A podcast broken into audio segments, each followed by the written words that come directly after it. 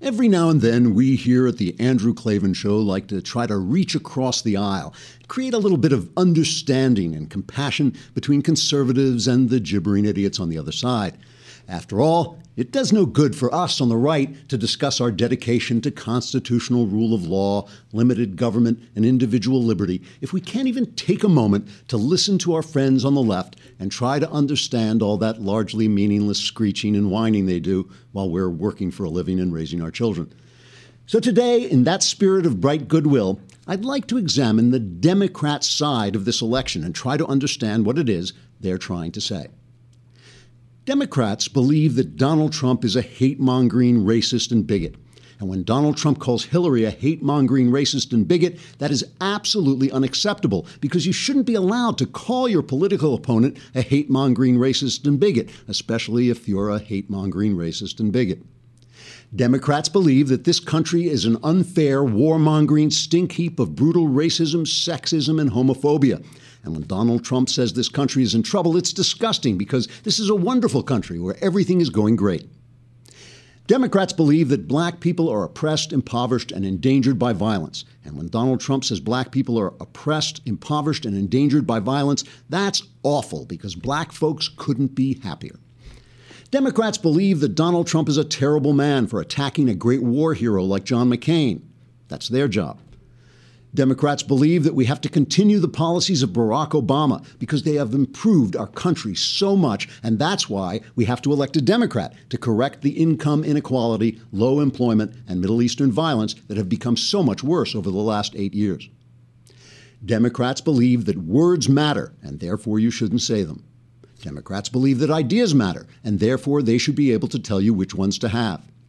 Democrats believe that the Muslims' religion is just as good as the religions of the people they kill.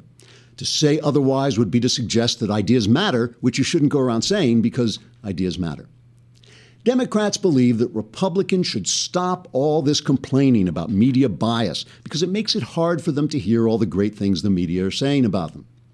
But most of all, Democrats believe that only government can create the sort of programs that can make our problems so bad that only government can create the sort of programs that can make our problems so bad that only government can create the sort of problems that make our problems so bad that only government can solve them. Also, everything's melting and police are killing all the black people, so run for your life and vote for Democrats because things are going so well. I hope this has been helpful in bringing our two sides together. Trigger warning, I'm Andrew Klavan, and this is The Andrew Klavan Show. someone, someone pointed out on Twitter yesterday that maybe it wasn't fair of me to put the trigger warning at the end. Yeah. All right, we're careening, careening wildly into the long Labor Day Klavanless weekend. I can barely, I can barely watch what's going to happen. You can stave off, you can stave off the effects of the Klavanless weekend if only, if only you will order my book, my memoir, The Great Good Thing. Right, it's a simple solution. Yeah. The Great Good Thing: A Secular Jew Comes to Faith in Christ. And if you're interested in getting a little preview of it, you can go on on Christianity Today on their website. They have a short piece that I wrote that's kind of a, a little preview of the book. So that would give you a sense of it. And then you can spring for the book, which you ought to do anyway. All right, we've got fifteen minutes together here on Facebook and YouTube live, and then come over to the Daily Wire to watch the rest of the show, or you can download us later on iTunes or SoundCloud. But the important thing is that you subscribe because you already missed last week's mailbag, and now another mailbag is in the offing, and you want to be in it. You have to be part of the show. So before we get to the main news, I just noticed that scientists uh, probing a newly exposed, formerly snow-covered outcropping in Greenland claim that they have discovered the oldest fossils ever seen, remnants of life three point seven billion years old, and they can inclu- include emails from Hillary Clinton. That's amazing. Let's uh, just, just thought I would bring that up. All right. I, I couldn't help that. I just saw that. I thought, well, well, I bet there's some more of those in there. All right. So Trump in Mexico. This is actually a big story. I think this is, I mean, there there is a poll today from Fox that has Trump and Hillary two points ahead, uh, has Hillary only two points ahead of Trump. With that means that the gap has really narrowed a lot. It was ten points earlier in the month. And I think the stuff that happened yesterday is going to change a lot of stuff. I mean, it's going, it's really going to be uh, you know, I think I think it's a game saver. I think it's like a, a, a game saver, game changer. And I think, you know, let, let's take a look at what happened. Trump goes down and answers an invitation to meet the Mexican president, Enrique Piña Nieto. OK, and they had a negotiation, and it got a little it got a little tense. Oiga, señor, we are federales, you know, the mountain police. If you're the police, where are your badges? Badges? We ain't got no badges. We don't need no badges. I don't have to show you any stinking badges. Better not come any closer. No sea tonto, hombre. We didn't try to do you any harm. Why don't you try to be a little more polite? Give us your gun, and we leave you in peace. I need my gun myself. Oh, throw that old iron over here. We'll pick it up and go our way. You go anyway without my gun, and go quick. So, okay, maybe that wasn't the most presidential moment, but at least he stood up for our Second Amendment rights, right? And then, and then later he came out in a press conference with Nieto, and he made conciliatory remarks about Mexican-Americans. Mexican-Americans don't like to just get into gang fights. They like flowers and music and white girls named Debbie too. Mexican-Americans are named Chata and Chela and Chema and have a son-in-law named Jeff. Mexican-Americans don't like to get up early in the morning, but they have to, so they do it real slow. Mexican-Americans love education, so they go to night school and they take Spanish and get a B. Yeah, leave that in. Mexican-Americans love their nanas and their nonos and their ninas and their ninos. Nanu, nanu, nina, nono. Mexican-Americans don't like to go to the movies where the dude has to wear contact lenses to make his blue eyes brown, cause don't it make my brown eyes blue. And that's all I got. I think that made up for a lot of the mean things he said about the rapists and all that stuff. As far as I'm concerned, we can end the show right here, but I suppose we should go on and talk about what really happened.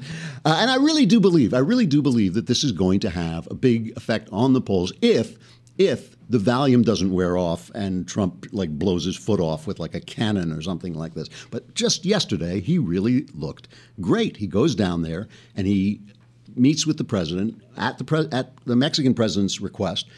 And then he comes out and he gives one of these joint press conferences. And for those of you who are supporters of Hillary Clinton, a press conference is where a candidate stands in front of the press and answers questions. Uh, so this was, it's a little different on our side than on yours.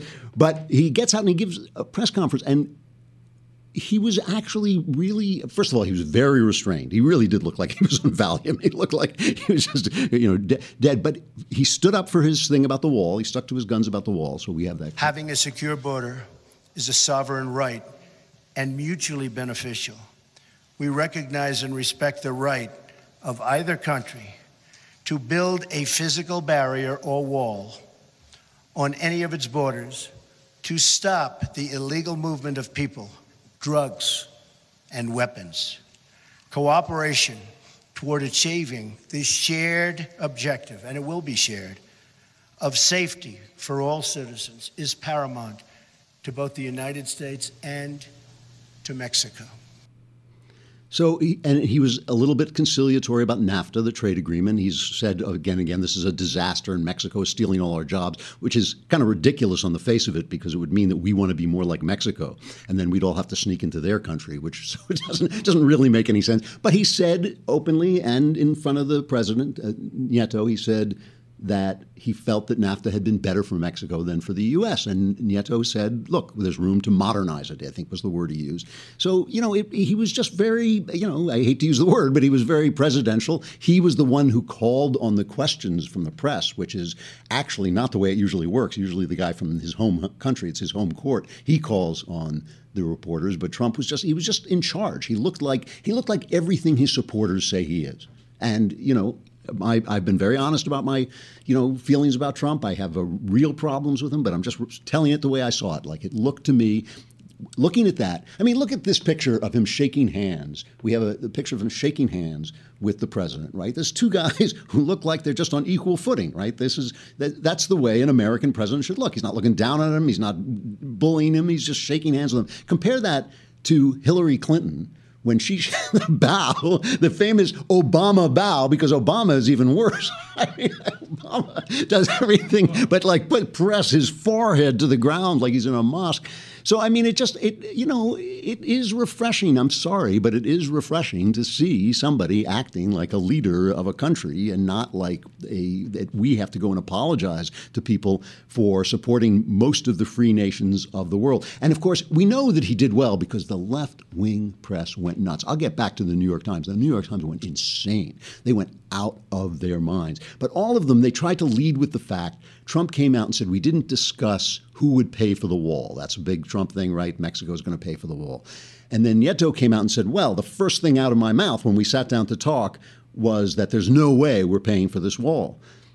And they said, oh, there's a big conflict. One person said it was one way, one. But all Trump said was they didn't discuss it, and he didn't respond. I mean, even the Mexican spokesman said, no, we didn't discuss it. He didn't respond. So that was just a comment that Nieto made. So it really, the whole thing went off. Well, Hillary attacked him before he even left, I think, before he even got back from the meeting. She was at the the American Legion, where she gave a speech that was so irritating in its pro-American, you know, tone, when all she has ever done her whole career is like diss the country. Anyway, then she said this about Trump.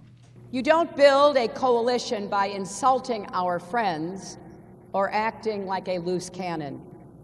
You do it by putting in the slow, hard work of building relationships.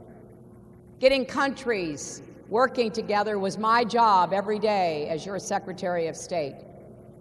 It's more than a photo op. It takes consistency and reliability. Actually, it's just like building personal relationships. People have to get to know that they can count on you, that you won't say one thing one day and something totally different the next. And it certainly takes more than trying to make up for a year of insults and insinuations by dropping in on our neighbors for a few hours and then flying home again. That is not how it works. So we have the spectacle of Hillary Clinton talking about trust, that, you know, she's not going to she's not going to say one thing, you know, one day and something different the next. She's going to stick to her lies right down the road. You know, she will never change. And secondly, she looks like death. I mean, she looks like she didn't even wash her hair. You know, I, I got the feeling like, I got to go to the American Legion. I'm not feeling very well, but I got to get out. You know, she she looked like she didn't wash her hair. And, you know, every time you comment on her appearance, people say it's sexist, as if I've never made jokes about the fact that Donald Trump looks like a walking cheese puff. You know, I mean, I think it's it's perfectly fair. The woman looks terrible. You know, somebody said she looks like a Bond villain, but she she may look like a Bond villain, but it's Donald Pleasance. I mean, you know, it's not it's not a good look.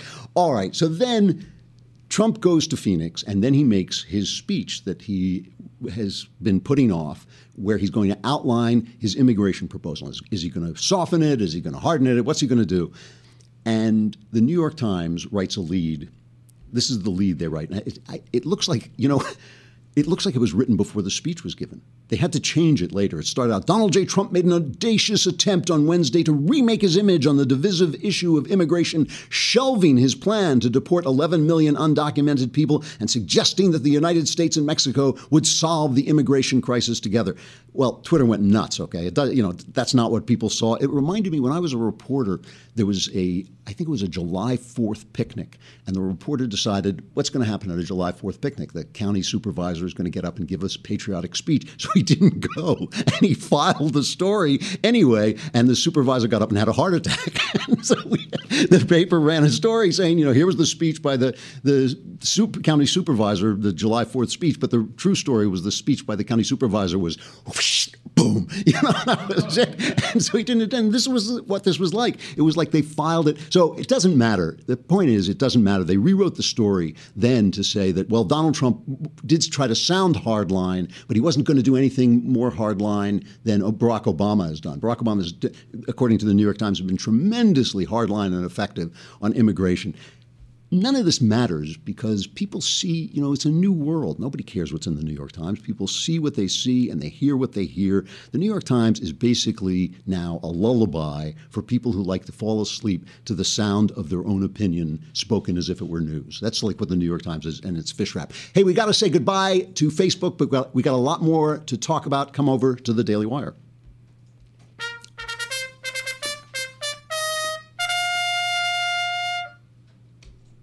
Tally-ho. All right. No, we should just go fox hunting afterwards. I'm going to show up in one of those red things with that yeah. black hat, you know.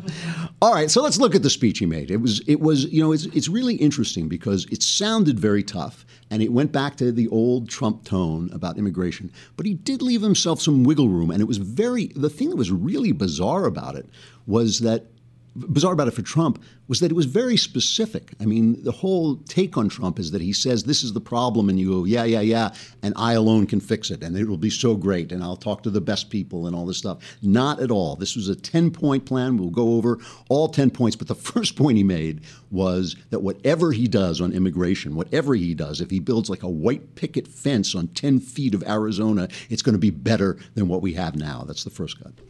President Obama and Hillary Clinton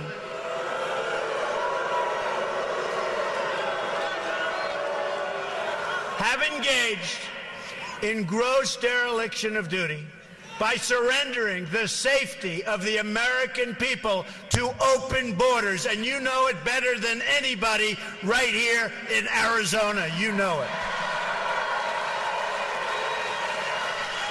President Obama and Hillary Clinton support sanctuary cities. They support catch and release on the border.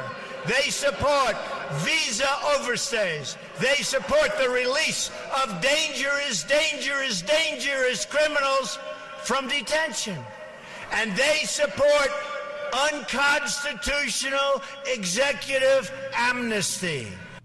All true. Uh, it's all true. And and those criminals are not just dangerous. They're dangerous, dangerous, dangerous. Maybe maybe it's three criminals. I don't know. Maybe it's the, um, but but, you know, and then he he brings up the mothers of people who have been killed by illegal aliens. You know, it's big, real political showmanship. And he's really doing it. So, OK, ten points. Number one, he builds the wall. They pay. He has never backed down on this.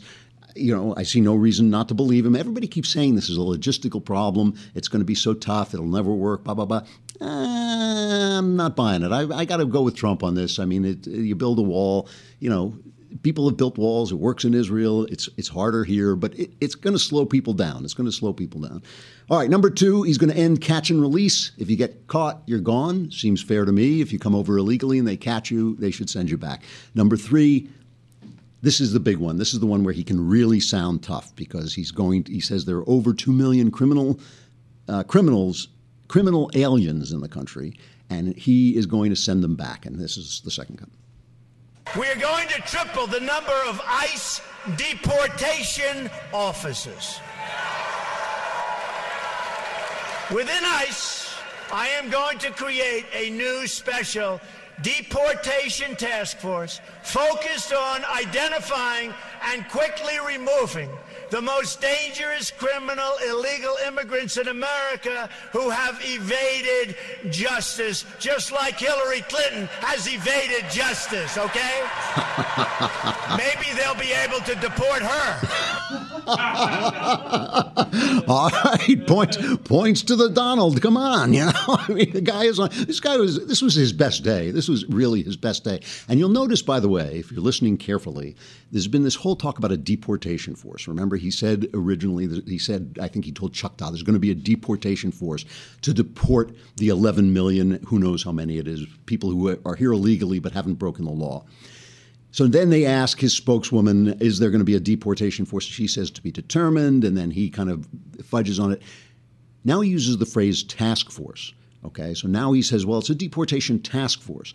Now, a task force is just a group of people in your department that is assigned a task, right? Police, if there's a serial killer in town, the N Y P D forms a task force. It doesn't mean they hire anybody new. It doesn't mean they bring in any new people. It simply means you, you, and you. You're off every other duty. Go catch the serial killer. So that's so now he's using that phrase. It's got deport. It's got the word deportation and force in it, but it's a deportation task force. So he's off the hook. He, and and you know what?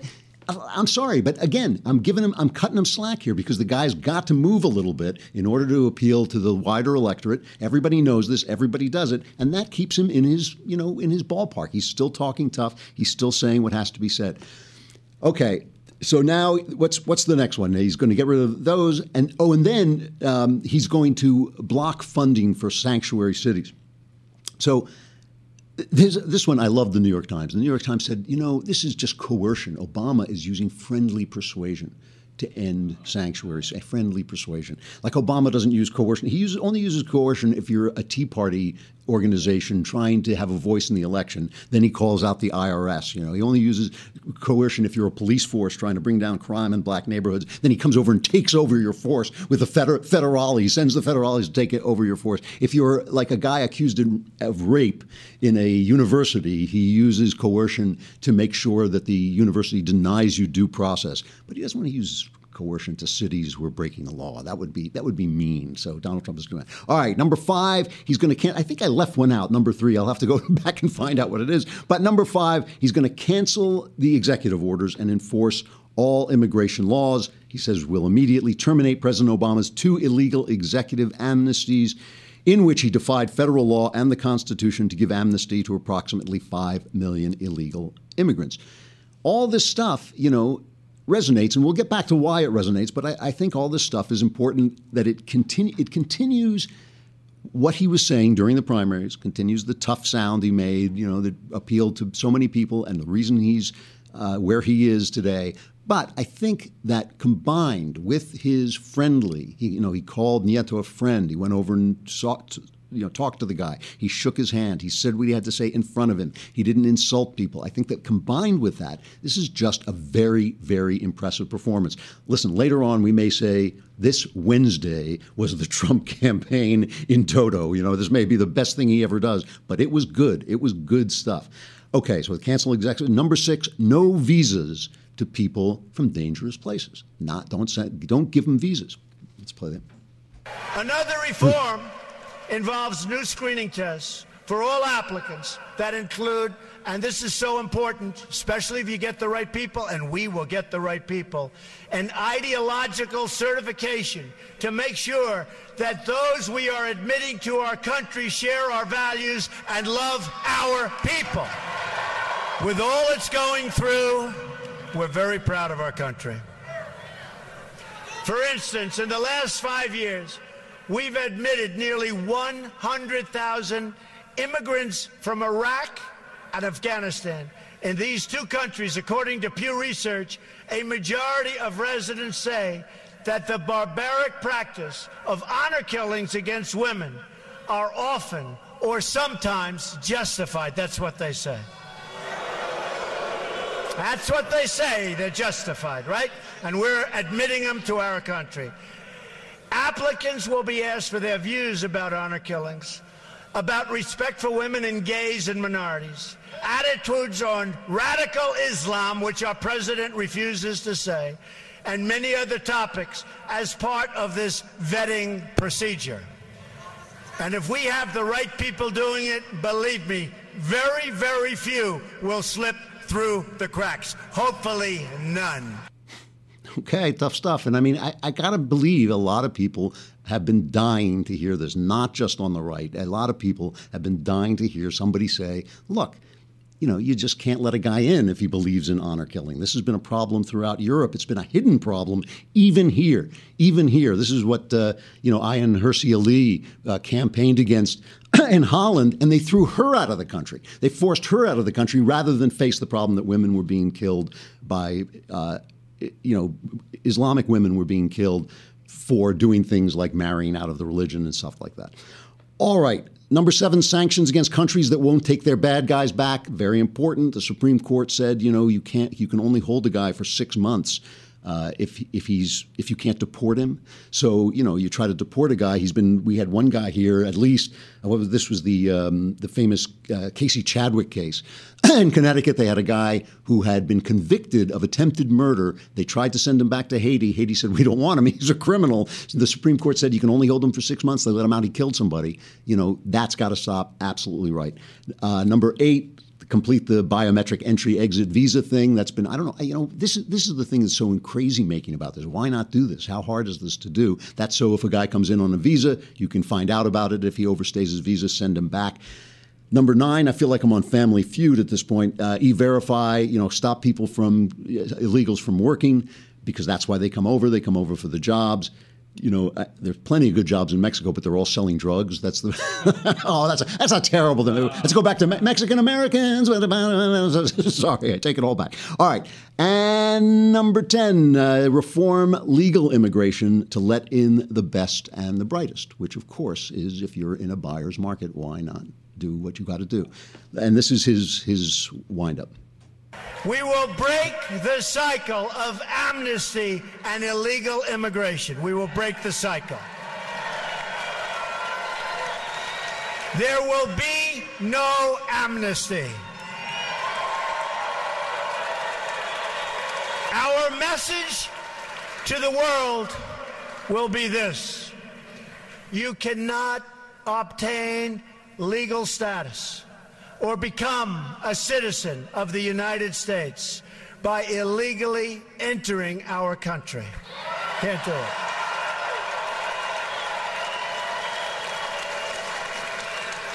This declaration alone will help stop the crisis of illegal crossings and illegal overstays, very importantly. People will know that you can't just smuggle in, hunker down, and wait to be legalized. Not going to work that way. Those days are over. Good speech. Good day for Donald Trump. You know, he he left out, you know, I'm not, he didn't go into a big thing. I'm going to deport eleven million people. He didn't start talking about that. What he said basically is we talk about that on another day. That's always been the right answer. It's always been the right answer. Secure the border first. And then people are willing to talk. I think seventy-seven percent of the people don't want legal people who've been here a long time being deported. That's not the answer. But once you've sealed off the border, the anger goes down. And that, you know, that is really what this is about. You know, it's not about bigotry. It's not about nationalism, which whatever that means, you know, I mean, it's hard to distinguish sometimes nationalism from patriotism. And it is not what the alt-right thinks it's about, Donald Trump's supporters, about having a white country, which is just baloney. I mean, all week long, I've been fielding these guys, these alt-right guys with their cheap insults and their pseudo-intellectualism. They're such a smarmy bunch. So, I mean, more smarmy for the fact that they do have some brains. They're not idiots. But, you know, this has never been a white country. This has never been a white country. There were always black people here. They helped build this country. You want to have a country without black people, then you want to have a country without some of the most beautiful things this country has produced. You know, when this country is gone, because all countries do go, the things that will be remembered are things like our music, you know, and that you don't have black people in this country. There is no American music. There's no American songbook. There's no jazz. There's nothing, none of that. You know, each group, each, and they hate the Jews. You know, you want to have a country without Jews. What's the most successful business in America? Hollywood. You know, what's the the best during the thirties, forties, and fifties? What was the best propaganda for America? What made us gave us cultural dominance over the entire West and even really parts of the East? It was Hollywood. Who made Hollywood? You guessed it, folks. You know, I mean, this is like these guys. These guys want to gut America. But that's not what this is about. It's not even about what the elite guys at the Wall Street Journal say, oh, you know, there's not that much crime coming in from Mexico, and it's really people who overstay their visas, and now the illegal immigration is at a, a, a low and all that stuff. It's an insult to a people to not let them have their borders. It is an insult to a people not that the government can't fix something this simple. It's an insult to the people not to enforce the rule of law. And that's why Trump works when he works. That's why when he speaks like this, it it is very compelling. I'm, I've stopped making predictions about this campaign because there have been so many crazy things that have happened. But I will I will be surprised if he doesn't experience a bump in the polls over the next couple of days for this. And let's just see if he can stick with it and not shoot himself in the foot. All right, stuff I like. We're, we always like to end with some music. Here's some music that always uh, gives me joy. I just like these guys, the Piano Guys. You've heard it, and this is one of their wonderful pieces, uh, th That's What Makes You Beautiful. And what I love about this is That's What Makes You Beautiful. It's not that nice, really that good a song. It's kind of, you know, dopey and uh, plotting and all this stuff. They play it by going inside, reaching inside a piano and plucking the strings and using the different sounds they get out of it. Here's just a little cut of it. It really is terrific.